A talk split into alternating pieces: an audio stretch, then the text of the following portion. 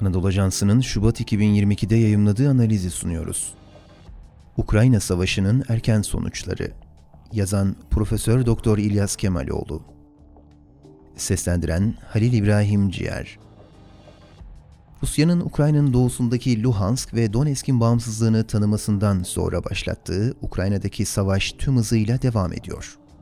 28 Şubat günü Belarus-Ukrayna sınırında Rusya ve Ukrayna heyetleri arasında gerçekleştirilen gelişmeler somut bir netice vermedi. Ancak iki ülke yetkililerinin görüşme arifesinde ve sırasında yaptıkları açıklamalara bakıldığında görüşmelerin yapılması dahi önemli bir ilerleme olarak kabul edilebilir. Zira Kiev barışın sağlanması için Rus askerlerinin Kırım dahil Ukrayna topraklarının terkini isterken Moskova, Kırım'ın Rusya'nın toprağı olarak tanınmasını, Ukrayna'nın tarafsızlığının ilanını istedi.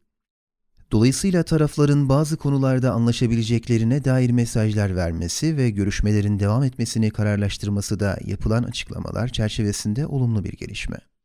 Batı, Ukrayna'nın Avrupa'nın bir parçası olduğunu hatırladı. Ukrayna'daki savaş 6. gününe girerken şimdiden bazı sonuçlara varmak mümkün. Bunlardan en önemlisi de Batı'nın Ukrayna'nın Avrupa'nın bir parçası olduğunu anlaması ya da hatırlamasıdır. NATO'da, Avrupa Birliği de Ukrayna'ya asker göndermese de askeri teknolojiler göndererek Ukrayna'nın yanında yer aldıklarını ve Rusya için kolay lokma olmayacağını göstererek Ukrayna'nın direnişine önemli moral de verdiler. Nitekim Ukrayna'daki yetkililer de ilk günkü yalnızlıktan bahsetmez oldular. Kaldı ki Ukrayna'nın hem Avrupa Birliği hem NATO üyeliğine kabul edilmesi gerektiğine dair sesler gittikçe artmaya başladı. Ayrıca son gelişmeler Avrupa Birliği ve NATO içerisindeki bazı çatlakları da ikinci plana itti. Böylece AB ve NATO'da kendilerine adeta ikinci hayat bulmuş oldular. Rusya'nın elindeki iki kart.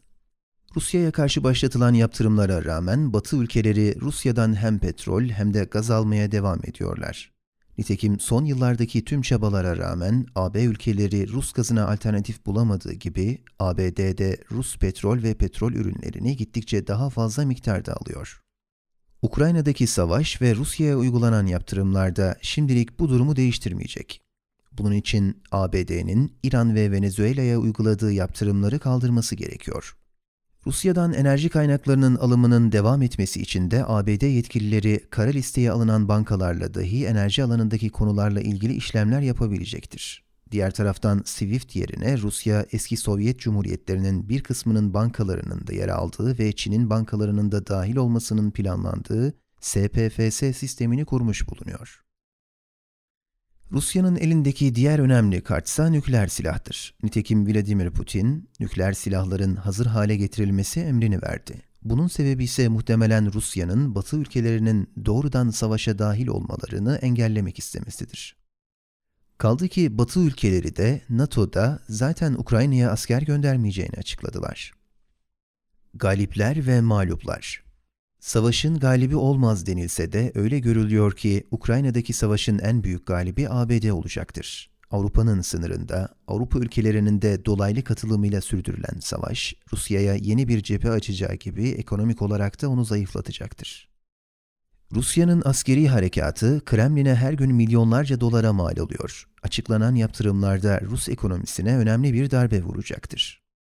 Diğer taraftan Avrupa Birliği de şimdiden mağluplar arasında yer alacak gibi görünüyor.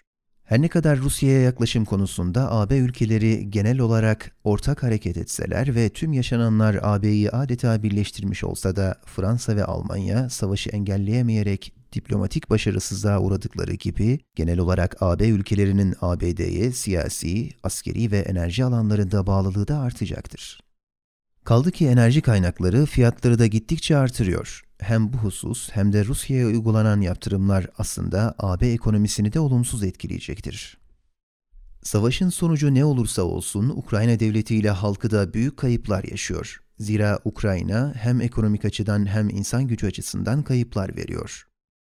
Şimdiden on binlerce insan yollara düşmüş durumda. Diğer taraftan önümüzdeki günlerde taraflar anlaşmaya varsa da savaş devam etse de kısa vadede Ukrayna meselesinin çözümü de istikrara kavuşması da kolay olmayacak. Batı'nın çifte standart uygulaması Batı, Ukrayna'daki gelişmeleri 1991 sonrasında Avrupa'daki ilk savaş olarak nitelendirirken, Bosna Savaşı'nı ve Bosna Müslümanlarına yapılan katliamı görmezlikten geliyor. Orta Doğu ve Afganistan'dan savaştan kaçıp gelen insanlar Avrupa sınırında can verirken ve onlara karşı duvarlar örülürken özellikle Ukrayna halkının Orta Doğulu olmayıp beyaz ırka mensup olduğu belirtilerek farklı muameleye tabi tutulması da insani yardımdan ziyade sınırında yaşanan savaş kadar 21. yüzyıla yakışmayan bir ayrımcılıktır. Türkiye'nin tutumu Türkiye baştan beri savaşın engellenmesi için çaba gösteren bir ülkedir. Ankara bu çabasını hala devam ettiriyor. Savaş diğer bölge ülkeleri gibi Türkiye'nin de çıkarına değildir. Hatta Karadeniz'deki gelişmeler Rusya ile Ukrayna'dan sonra en fazla Türkiye'yi etkileyecek potansiyeldedir. Diğer taraftan Cumhurbaşkanı Recep Tayyip Erdoğan'ın da belirttiği gibi Ankara kendi milli çıkarlarını gözeterek ne Rusya'dan ne de Ukrayna'dan vazgeçecektir. Türkiye'nin izlemesi gereken en doğru yolda budur. Nitekim Ankara hem Ukrayna ile hem Rusya ile önemli ilişkiler geliştirmiş bulunuyor.